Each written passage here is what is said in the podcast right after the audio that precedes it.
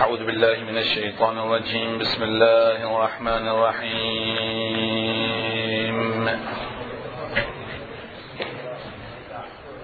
الحمد لله رب العالمين.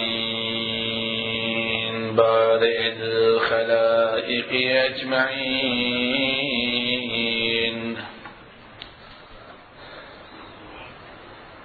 بعث الأنبياء والمرسلين الذي بعد فلا يرى وقرب فشهد النجوى.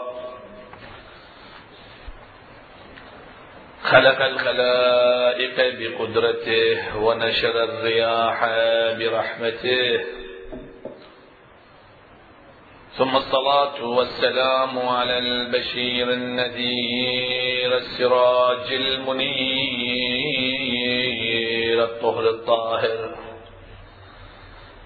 العلم الزاهر المنصور المؤيد أبي القاسم المصطفى محمد وسلم على محمد صلى الله عليه وعلى أهل بيته الطيبين الطاهرين المعصومين المكرمين الهداة المهديين واللعنة الدائمة على أعدائهم أجمعين. من الآن إلى قيام يوم الدين. قال تعالى في محكم كتابه ومبرم خطابه أعوذ بالله من الشيطان الرجيم. هو الذي أرسل رسوله بالهدى ودين الحق ليظهره على الدين كله ولو كره المشركون. صلوا على محمد وآل محمد.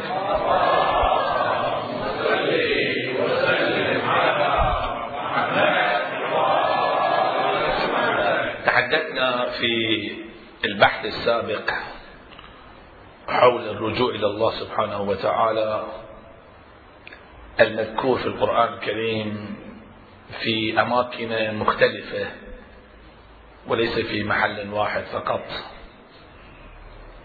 من جملة الآيات التي وردت في هذا المجال الآية التي تتحدث عن الشهيد.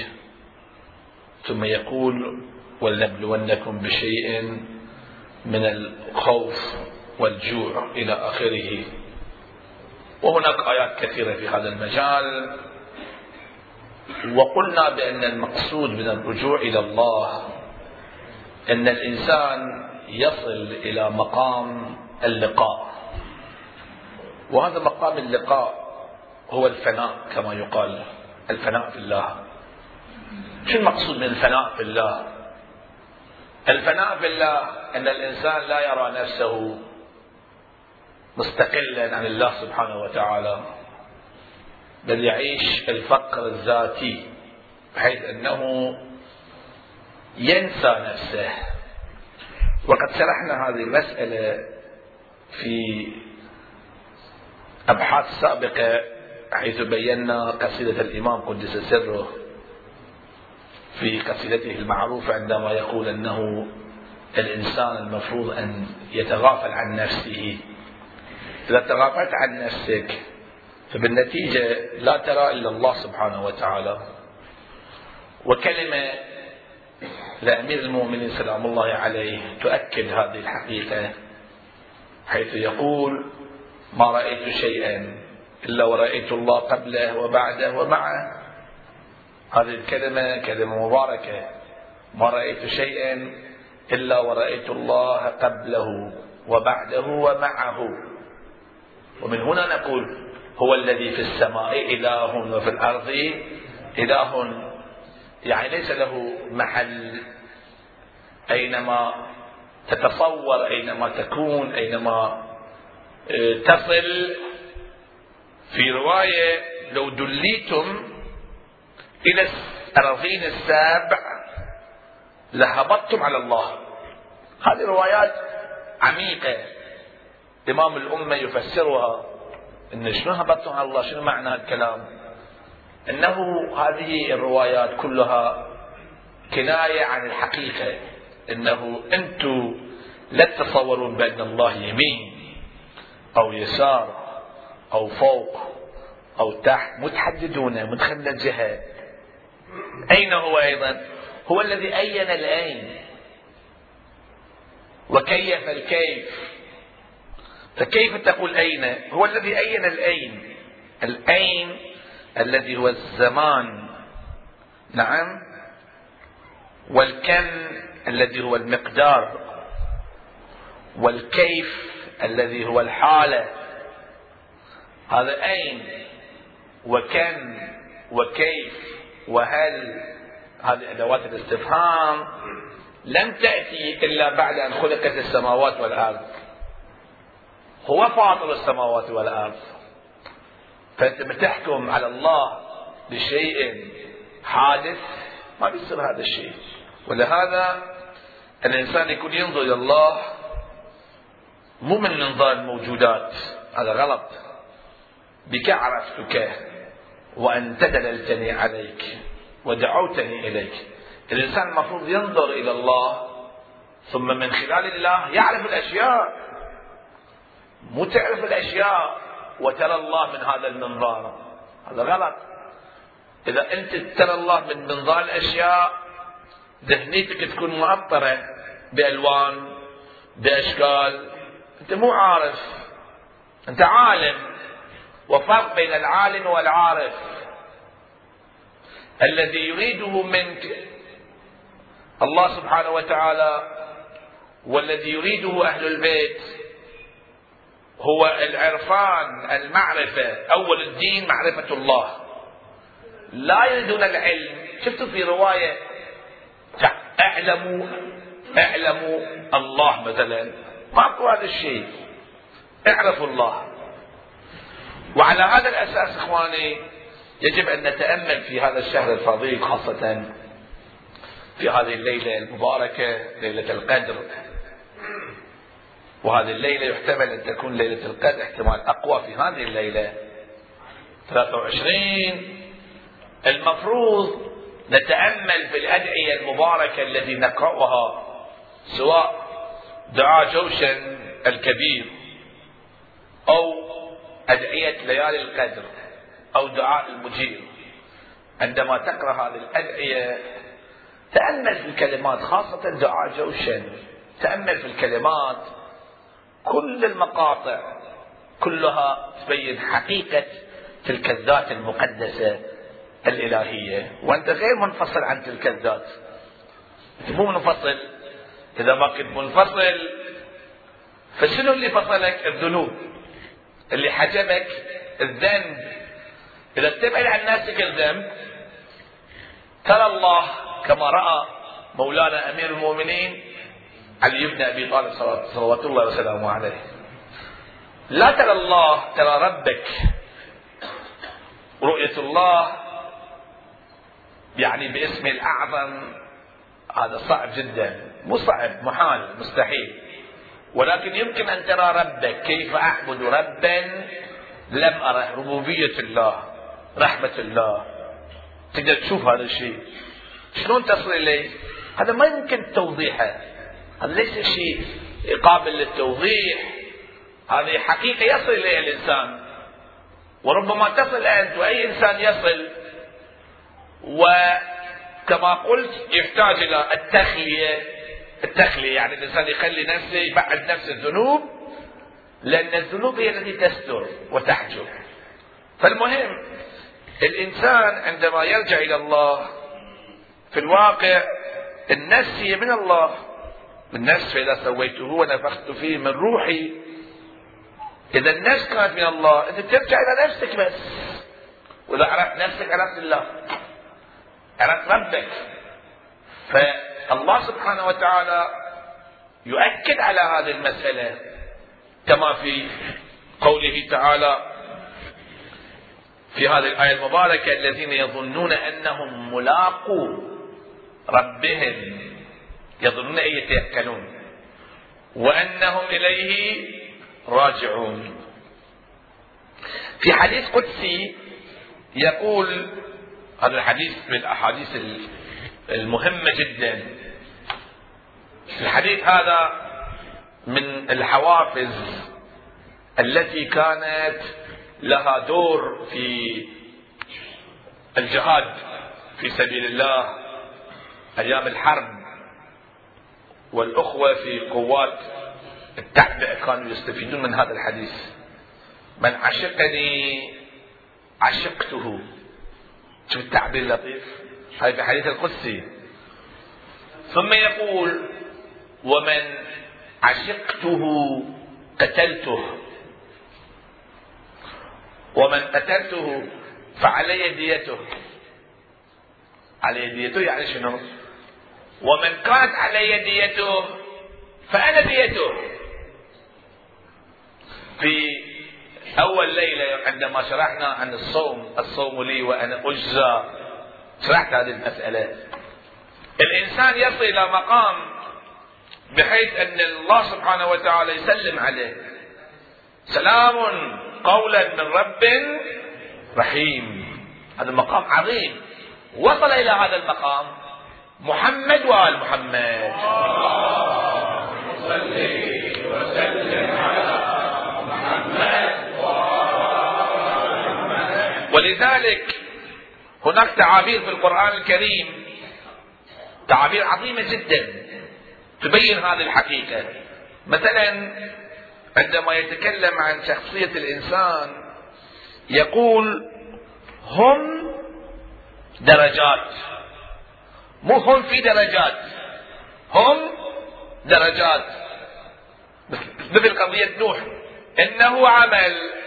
إنه عمل يعني شنو يعني كل وجود عمل. وهذا إن شاء الله لازم أوضح لك في تجسم الأعمال. وبحث تجسم الأعمال من الأبحاث المهمة جدا ولا بد أن نصل إلى هذه الحقيقة. حتى نبتعد عن الذنوب. إذا تشوف إن أنت بتصير درجة ويخلونك في درجة. إذا أنت تقول بيخلي في درجة يقولوا زين إذا خلوني في هالدرجة اتوسل باهل البيت ينقلوني من هالدرجة ودون شنو؟ الدرجة الثانية. لا ماكو هذا الشيء. هم درجات. الدرجة الجنة هي عملك. إذا ما عندك عمل خلاص بعد. إذا ما عندك عمل وين ما تدخل الجنة. يعني مو أنت داخلك في الجنة. بعض الناس تصور بانه في جنة والناس يدخلونهم في الجنة. لا النار نفس الشيء. وقودها الناس والحجارة. وقودها الناس والحجارة. يقول بعضهم كلمة لطيفة هنا لا بأس بالإشارة إليها. تعرف عظمة هذه اللغة اللغة العربية. إنا أنزلناه قرآنا عربيا لعلكم تعقلون. في النار يقول حصب جهنم حصب. يقول أحدهم حصب شنو معنى حصب؟ يقول الحصى والحطب. الحصى والحطب إجمعهم مع بعض شنو؟ حصب. حصب جهنم. فالحصى والحطب شنو؟ أكو حصى من برا يجيبون؟ لا هو الإنسان هذا حصى جهنم. يعني لو مو إنسان أكو ماكو نار خلاص. يعني ماكو نار بعد شنو؟ النار ليش؟ فاللي يخلق النار واللي يخلق الجنة نفس الإنسان. وهذه الحقيقة إحنا ما نقدر ندركها في الدنيا. هاي مو قضية علمية تشرحها. مثل قضايا رياضية أو قضية فيزيائية أو كيميائية أو قضية تاريخية. لا لا. هاي لازم توصل إلى هذه الحقيقة الوصول. توصل إلى هذه الحقيقة. يمكن أن يوصل الإنسان. إذا تفكر في الموضوع وتروح في جوانب القضية وتصفي نفسك تصل أن أنت بتصير درجة إذا صرت درجة أنت درجة بعد. بعد أنت تصير جهنم نار الإنسان هو يصير. فبالنتيجة إذا أنت صرت جنة فأهل الج... إذا أنت درجتك أعلى طبعا. أهل الجنة جنتهم هو التوجه إليك أنت. اليوم كنت أسمع قصيدة لأمير المؤمنين سلام الله عليه. الفارسية كان واحد يقرأ في تلفزيون الجمهورية الإسلامية المباركة. عن علي. وايد قصيدة عجيبة. فكنت أفكر يقول بأن أنت الجنة. أنت الجنة. وأنا أبيك أنت لأن إذا وصلت إليك وصلت للجنة شيء عجيب يعني. واقعا هكذا. الجنة نفس الجنة هم محمد وآل محمد.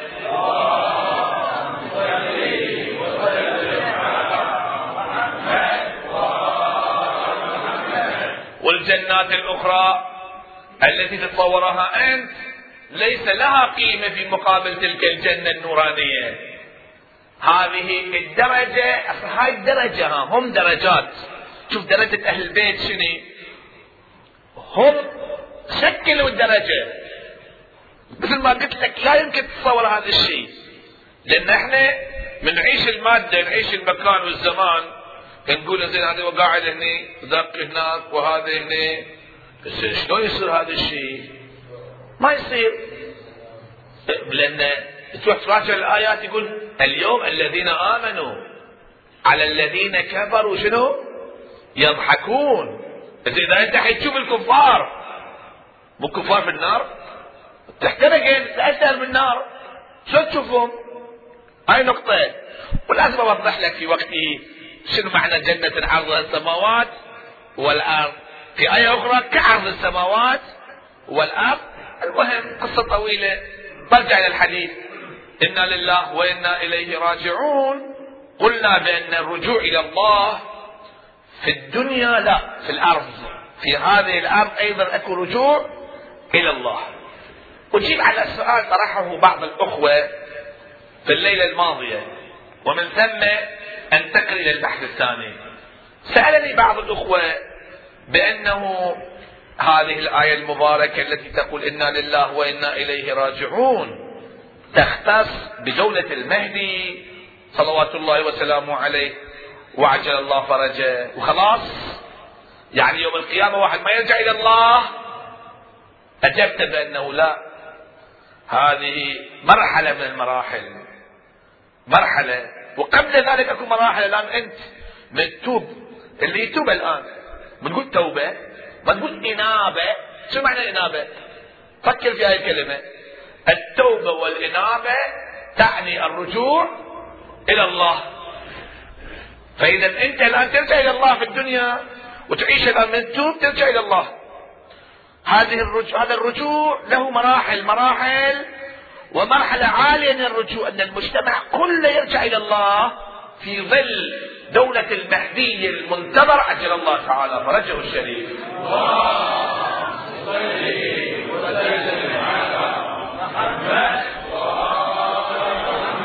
وإذا ماتوا الناس أيضا يرجعون؟ ما أقول بأنه مختص بالأرض ومختص بقبل الموت لا. هذا أقول بأن المراحل متسلسلة مستوى الرجوع بس هناك. لا الرجوع في هذه الأرض أيضا الرجوع الأخير أن الكل يرجع إلى الله. لمن الملك اليوم؟ لله الواحد. القهر. هاي بعدين. هاي بعد النفخة الأولى والثانية والقصة طويلة. وأنا كلامي أنه قبل هالأمور وقبل تحقق هال مسائل لابد من الرجعة في هذه الأرض. الآن أنتقل النقطة الثانية. فإذا خلينا نركز على النقاط. النقطة الأولى إنا لله وإنا إليه راجعون. شرحناها بالأمس واليوم أيضا أكملنا الحديث رجوع الإنسان إلى الله. الآن بننتقل إلى المجتمع. رجوع المجتمع إلى الله. المجتمع لازم يرجع إلى الله. كل المجتمع يرجع إلى الله. شلون المجتمع يرجع إلى الله؟ يعيش في ظل الله. في تلك الآية المباركة عندما يتكلم عن الحج سلام الله عليه يقول وعد الله الذين آمنوا منكم وعملوا الصالحات ليستخلفنهم في الأرض كما استخلف الذين من قبلهم وليمكنن لهم دينهم الذي ارتضى لهم وليبدلنهم من بعد خوفهم أمنا يعبدونني لا يشركون بي شيئا. دقق في الآية. وأيضا في قوله تعالى ولقد كتبنا في الزبور من بعد الذكر أن الأرض يرثها عبادي الصالحون. نكخ في هذه النقطة. وما خلقت الجن والإنس إلا ليعبدون. الغاية من الخلق. الآن ننتقل إلى النقطة المهمة. آيات عندنا كثيرة تبين بأنه لابد من تحقيق دولة إلهية. بها تطبق جميع أهداف الأنبياء. في تلك الآية المباركة هو الذي أرسل رسوله بالهدى ودين الحق ليظهره على الدين كله. يعني يطبق الدين. ولو كره المشركون. آيتين عندنا. آية في سورة الصف. آية أخرى في التوبة. آية ثالثة. هو الذي أرسل رسوله بالهدى ودين الحق ليظهره على الدين كله وكفى بالله شهيدا. هذه الآيات تبين بأن الغاية من الخلق تحقيق دولة مباركة. قلنا بالأمس الغاية من الخلق العبادة مو وما خلقت الجن والإنس إلا ليعبدون. هذه الآيات تبين لك مستوى العبادة. إن العبادة مو مستوى الفرد بس. عبادة يعني إن المجتمع كله يعبد الله يعيش في ظل جو إيماني بحيث إنه حتى لا تكون فتنة ويكون الدين كله لله. هاي الغاية هذه.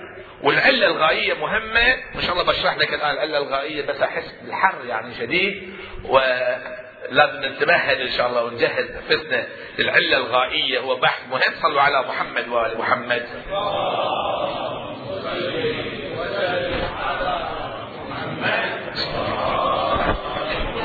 أكو بحث مهم. آه، إخواني تأملوا في هذا البحث. اخوان ما يحتاج بس كسر هذا. سلام البحث وايد مهم اخواني تأملوا فيه. شرحت لكم أنا في يوم من الأيام؟ قبل ليالي عن الفلسفة. قلت بأن الفلسفة من العلوم المهمة جدا. والإنسان إذا صار فيلسوف صار حكيم طبعا فقد أوتي خيرا كثيرا. الحكمة من يؤتى الحكمة فقد أوتي خيرا كثيرا. لقمان كان حكيم. الامام قدس سره حكيم. تقول حكيم هذا حكيم؟ مو حكيم يعني بس واحد يكون فاهم عالم. لا رب عالم مو حكيم ساذج. ورب عالم حكيم. والحكمة مو دراسة أيضا مرحلة دراسية ومرحلة عملية. رب إنسان عنده حكمة نظرية ولكن ما عنده حكمة عملية. قليل من الناس اللي تحصل إنه هو حكمة نظرية عنده وعنده حكمة عملية. استثناء واقعا الإمام استثناء. قدس سره في عصرنا الإمام استثناء. إنه عنده حكمة نظرية وعنده حكمة شنو؟ عملية.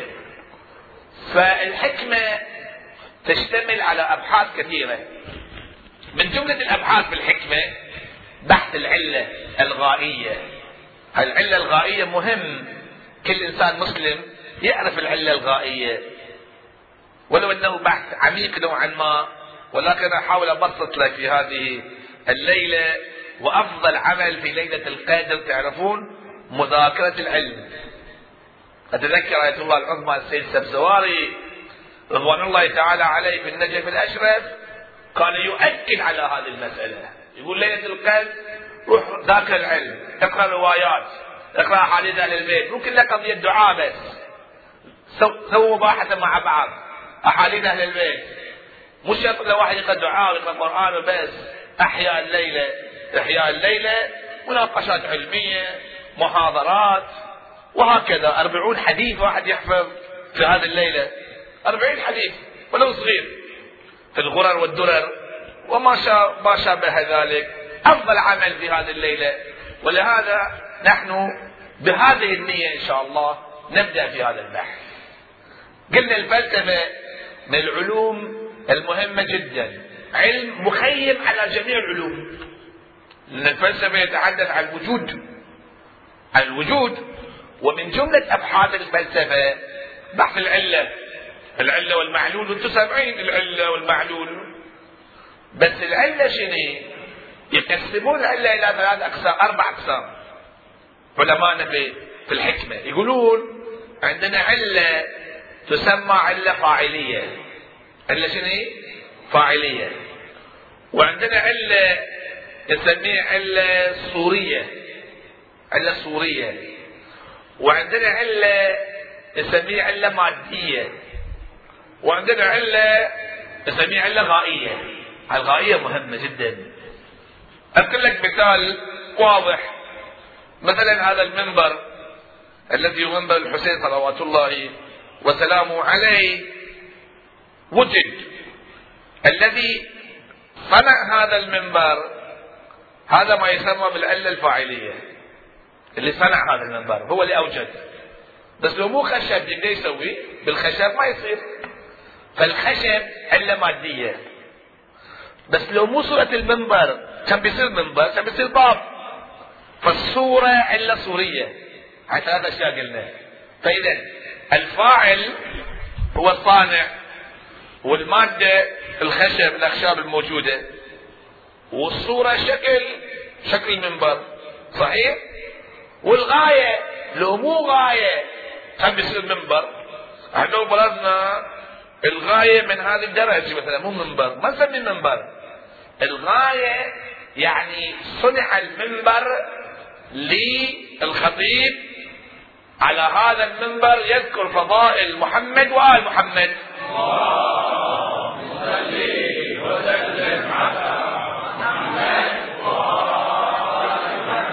كل شيء في العالم كل شيء في العالم ما يتحقق إلا بهالاربع أشياء. فكر في أي شيء. كتاب شجر حجر كل شيء ها كل شيء في العالم. الكره الأرضية الآن. لها غاية. الله خلقها لغاية. أوجدها الشكل عندنا المادة عندنا الغاية عندنا. الحين نعرف الغاية أو ما نعرف. هذا يرجع لك انت الحين واحد يقول الغاية من خلق الذبابة شنو؟ أقول ما ما أعرف أنا. بس هل ماكو غاية؟ أكو غاية. ما يصير ماكو غاية. الغاية من خلق مثلا هذه مثلا البعوضة الصغيرة. أو هاي السمكة الصغيرة اللي ما تنفع ولا شيء. أو هاي قطعة أشياء يعني عجيبة تشوف العالم. لازم غاية موجودة. إذا ماكو غاية يصير عبث. فإذا كل شيء في العالم له علة مادية وعلة صورية وعلة فاعلية وعلة غائية. الآن ركز على الموضوع. لما بوصلك إن شاء الله لنتيجة آه، عظيمة إن شاء الله بعون الله. عندما نحن نفكر في الغاية شوف الغاية يقولون الغاية أول الفعل آخر العمل. أول الفعل أول التصور يعني آخر العمل. شلون؟ اللي يسوي هذا المنبر أول ما تروح لانت تقول له سوي لنا منبر للحسينية. نعم؟ أول ما يفكر هذه هذا الحين انسان شيعي موالي. أول ما يفكر في ذهنه إن هذه بيودونها يخلونها في وين؟ في الحسينية ويذكر هناك تذكر فضائل أهل البيت. الغاية. هاي أول بفكرها وآخر ما يتحقق بعد ما صنعوا المنبر وجابوه هو ذكر محمد وآل محمد.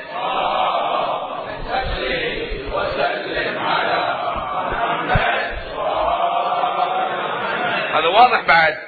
أول الفكر آخر العمل. الغاية تخيم على العمل. من أول لآخر. الحين إذا واحد مثلا يصير عزيمه يقول والله شو بتسوون؟ حق كم نفر؟ أول شيء يحب يسبق هو. هو العلة الفاعلية بيسوي بيسوي الأكل. حق كم نفر؟ خمسين. زين خمسين؟ صايمين أو لا يقول صايمين. إذا التمر هم تحتاج تحتاج لازم. تمر وماء وكذا ولبن. شوف من أول جاي يفكر في الغاية. يفكر في اللي يجون الحين بعدين اللي بيجون اللي بيأكلون. بس الحين يطبخ ويجهز. آخر ما يتحدث شنو؟ آخر ما يحدث شنو؟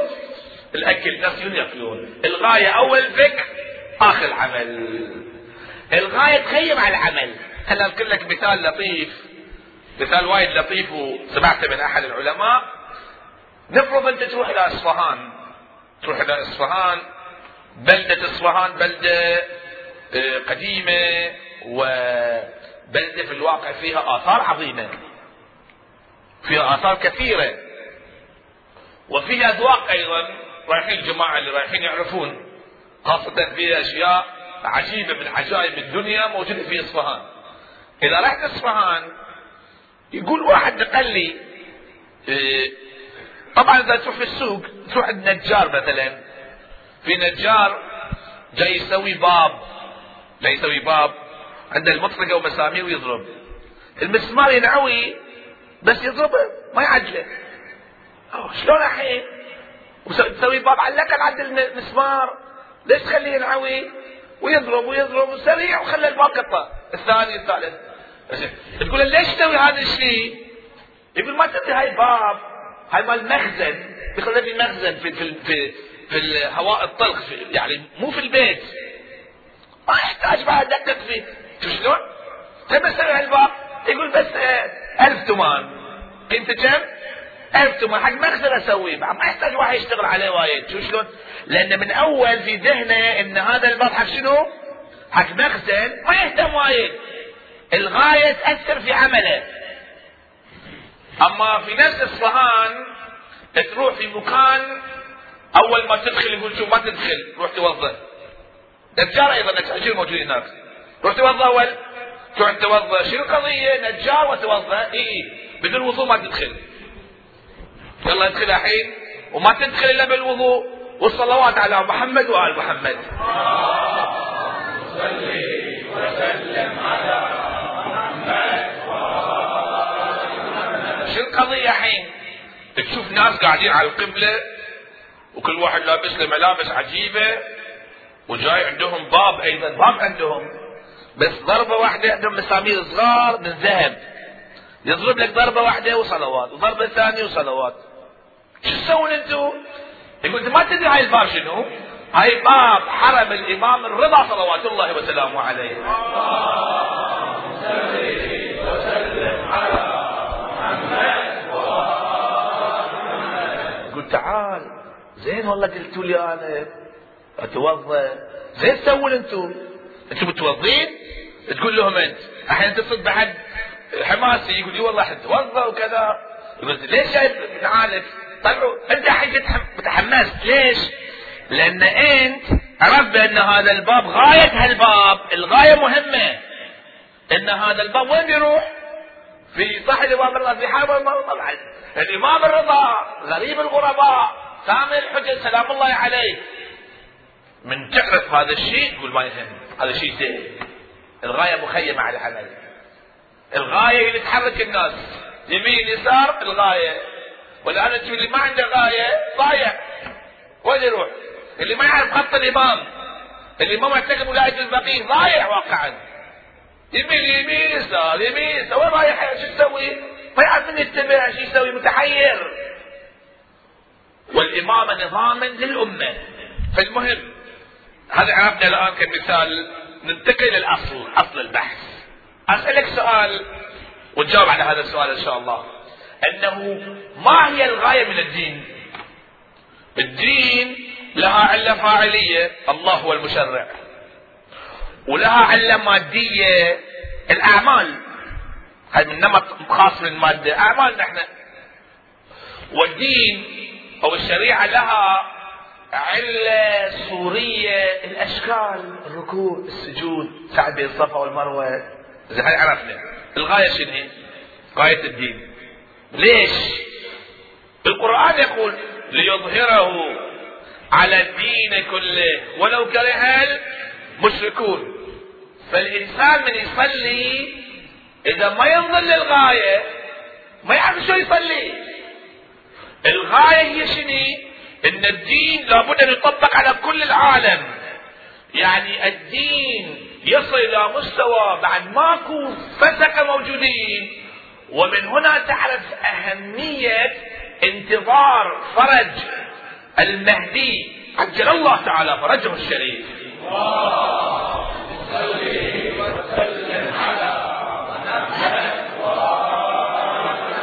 الله فإذا تصلي وما تفكر بالحجة. صلاتك ما فيها فايدة. صراحة أقول أنا ولا فيها فايدة أصلا. تفكر بس ما تفكر بأن أنا أصلي حتى أمهد نفسي حتى أكون إن شاء الله من جنود الحجة وتطبق الدين. ما تفكر في هذا الشيء. صلاتك ما فيها فايدة. الصوم. ولكن ما تفكر بأن هذا الصوم غاية الصوم شنو؟ أجهز نفسي أو أصبر. نعم. حتى إن شاء الله من يعطيني السيف ولي الله الأعظم. يقول لي حارب مو أخاف. أتخاذل وما أصبر وكذا. آه هذا زين. إذا ما تفكر في هذا الشيء أعمالك باطلة. ظاهرا مقبولة بس عند الله ما لها قيمة. بدون غاية صارت عشوائية. الغاية اللي يظهرها على الدين كله. تأملت في النقطة. أروح الحج. ولكن أؤدي الأعمال نيتي أنه أحصل ثواب بس. ثم ماذا؟ ولا شيء. أفكر. أحصل ثواب. ليلة القدر. أدعو الله. اللهم اغفر ذنبي. ثم ماذا؟ ولا شيء. ماكو فايدة. دحين قاعد تقرأ آخر شيء شنو؟ اللهم اغني كل فقير اشبع كل جائع. اللهم نشكو إليك. نعم فقد نبينا. على أساس يبين لك الغاية. دعاء الافتتاح دعاء تبديل الغاية. يعني يركز إن هذه القضية مهمة. ومن هذا المنطلق تعرف أهمية انتظار الفرج.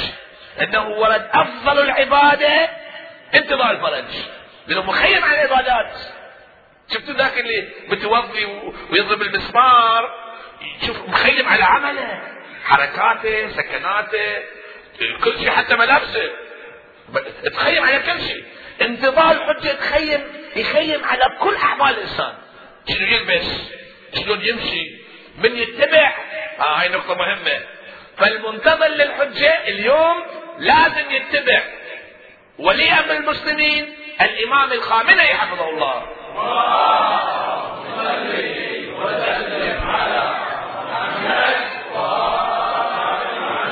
وإلا إذا أنتظر الحجة بالجهاد ولا يعرف الجهاد شنو. معنى الجهاد ما يعرف. من سمع مناديا ينادي المسلمين فلم يجبه فليس مسلم. ما يقرأ الحديث على المنبر. اترك الجهاد. واترك كذا. شو الشيء؟ هاي شيء هذه؟ هاي تشيع؟ ماكو فائده ترى ولهذا أخواني إحنا لازم نركز على هذه النقطة إنه عندنا غاية واضحة جدا نورانية. وكل حركاتنا لاجل هذه الغاية. بالنتيجة إذا عرفوا الناس إن أنت رايح فيها تخاف. إذا عرفوا أي واحد يعرف تفاعل مع الناس بس أنت خطك هذه. هذا زين. لا تنسى الغاية. التفاعل مع الناس. ماكو مشكلة. تسوي أشغال أخرى بس أنت خطك شنو؟ هذا وأنت ماشي في الخط. أول الفكر آخر العمل. أول الفكر يعني أول ما أسس الدين. حتى الأنبياء. أنا رايت في روايه طولت عليكم الحديث قليل. رأيت في رواية عن آدم عليه السلام. آدم على نبينا وآله عليه السلام. إنه في قضية العهد اللي كان هناك هم وذكرهم بالمهدي. إن آدم تذكر ترى شوف قريت لكم الرواية تذكرون. إنه ترى في المستقبل بيجي واحد به يملأ الله الأرض قسطا وعدلا. ترى أنتم الأنبياء كلكم لازم تمهدون له. كل الأنبياء كانت غايتهم من النبوة من البعث من الحج كلام من كل كل اتعاب حتى الرسول. لا يخفى عليك. حتى الرسول الأكرم. وحتى أمير المؤمنين والحسن والحسن. كلهم ممهدون لدولة المهدي المنتظر عجل الله تعالى فرجه الشريف.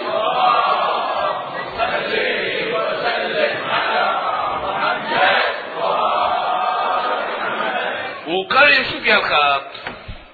وعندي أدلة طبعا. هاي يا صلاة الحسين شنو معنى؟ الحسين أصلا للمهدي. ولا الحسين حق المجالس بس؟ لا. على هذا الأساس إخواني النتيجة إنا لله وإنا إليه راجعون. نرجع إلى الله إن شاء الله. يعبدونني لا يشركون بي شيئا. ولقد كتبنا في الزبور من بعد الذكر أن الأرض يرثها عبادي الصالحون حتى لا تكون فتنة هي غاية ويكون الدين كله حتى حتى غائية. ليظهره على الدين كله.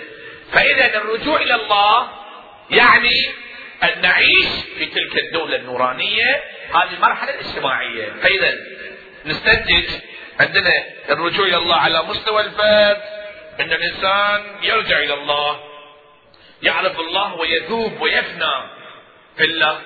وعلى مستوى المجتمع أن المجتمع يرجع إلى الله ويعيش في تلك الأيام أيام الله. ننهي الحديث وإن شاء الله أكمل لك الحديث في الليلة المقبلة بعون الله. ندعو الله سبحانه وتعالى أن يوفقنا لأنكم من المنتظرين. انتظروا شوف الأنبياء يقولون انتظروا إني معكم من ال... الأنبياء يقولون على لسان الأنبياء فانتظروا إني معكم من المنتظرين. ولا الدنيا اللي بنشوف ما حصلنا شيء. الدنيا ما في شيء ترى. مثل ما قلت لك سجن. ولا حصل شيء خلاص. التشيع دائما كان مظلوم إلى هذا اليوم. في العالم كله. رغم أنه عندنا دولة اسلامية مباركة ولكن مظلومين. به يملأ الله الآن قسطا وعدلا كما ملأ ظلما وجورا. كل من توسع إحنا أكثر الظلم يشتد علينا. القاعدة خلها عندك. الظلم يشتد يشتد إلى أن نطلب إن شاء الله لنصل إلى تلك الغاية النورانية في هذه الليلة. أنا قبل أن اتي كنت أفكر بأنه أذكر مصيبة أم البنين. سلام الله عليها. أم البنين هنيئا لها. أم البنين عندها أولاد أربعة. شوف شلون؟ شوف البركة واقعا وجعلني مباركا. أينما كنت. أم البنين كانت مباركة. عندها أولاد أربعة. ضحوا أنفسهم في سبيل الحسين. واحد من أولاد العباس سلام الله عليه. شو عظمة العباس أبي الفضل صلوات الله وسلامه عليه. أصلا اسم العباس حتى ابنائنا العامة في العراق يقول عباس خلاص ماكو حكي تعرفون العباس شنو معناه؟ شجاعة العباس حركة العباس. وكأني بها سلام الله عليها عندما جاءت إلى بيت أمير المؤمنين صلوات الله وسلامه عليه. علي طبعا افتقدت الزهراء افتقدت الزهراء يعني في عمرها صغيرة 18 سنة. الزهراء سلام الله عليها الحسن والحسين كانوا صغار. الحسن والحسين وأيضا زينب وكأني أم البنين في هذا البيت. بيت أمير المؤمنين. شوف أنا أفضل بيت وأفضل فخر لأم البنين أنها تكون في بيت علي. هنيئا لها طبعا الحسن والحسين آه، كانا يخاطبان أم البنين بالأم يا أماه. زينب تقول يا أماه هذا يكفي في عظمة أم البنين وفي فرح أم البنين إنها تسمع كلمة أم من الحسن ومن الحسين ومن بعد ذلك من العباس وعون وجعفر وعثمان. نعم كانوا يقولون يا اماه فبعد ذلك افتقدت جميع أولادها حتى الحسين قالت تسأل عن الحسين قبل أن تسأل عن العباس سلام الله عليه. سموني سموني أم البنين وشلت راسي وطر. هذا أم البنين تقول. سموني أم البنين وشلت راسي وطاير لكن رماني الدهر. والفلك طقني وطاير العمد العمد. أي عمد الذي جاء إلى أبي الفضل العباس وأصاب أبي الفضل تتذكر ذلك العمل؟ العمل آه العمل صوب دليلي. يردون الشريعة فضخ من قمر هاشم. يا يا مالوم جبلي بشر صوب بجبلي هام هايام العقل ابن المدينة لزم درب الطفوف وهام العقل ويا القلب صفق جناحه.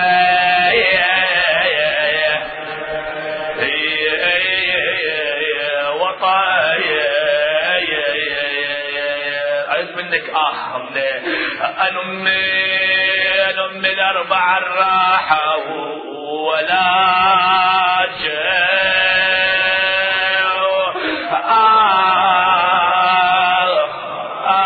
لسان حالها سلام الله عليها.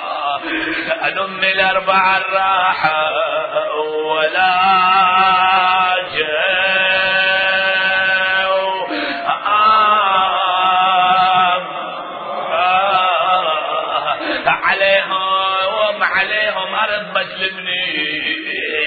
عليهم ارض مسلمني ولا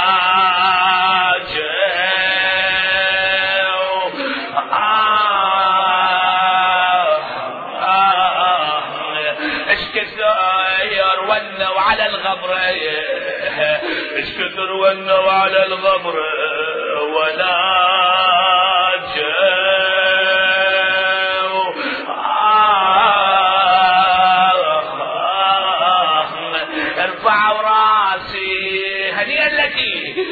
ارفع راسي بجهاد الغاضرين ارفع راسي بجهاد الغاية.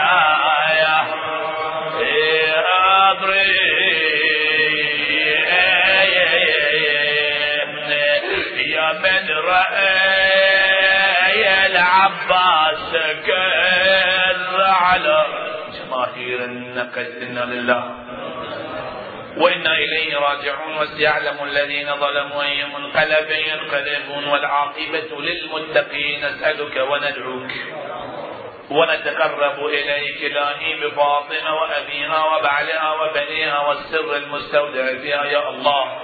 وفقنا لما تحب وترضى. تجعل عواقب أمورنا خيرا. لا تخرجنا من الدنيا حتى ترضى عنا. اللهم انصر الإسلام والمسلمين. أيد وسدد حماة الدين. اللهم احفظ ولي أمر المسلمين. اللهم عجل فرج مولانا صاحب الزمان وإلى أرواح أمواتنا وأمواتكم وشهدائنا ومراجعنا خاصة إمام الأمة ووالدينا الفاتحة تسبقها الصلاة على محمد وآله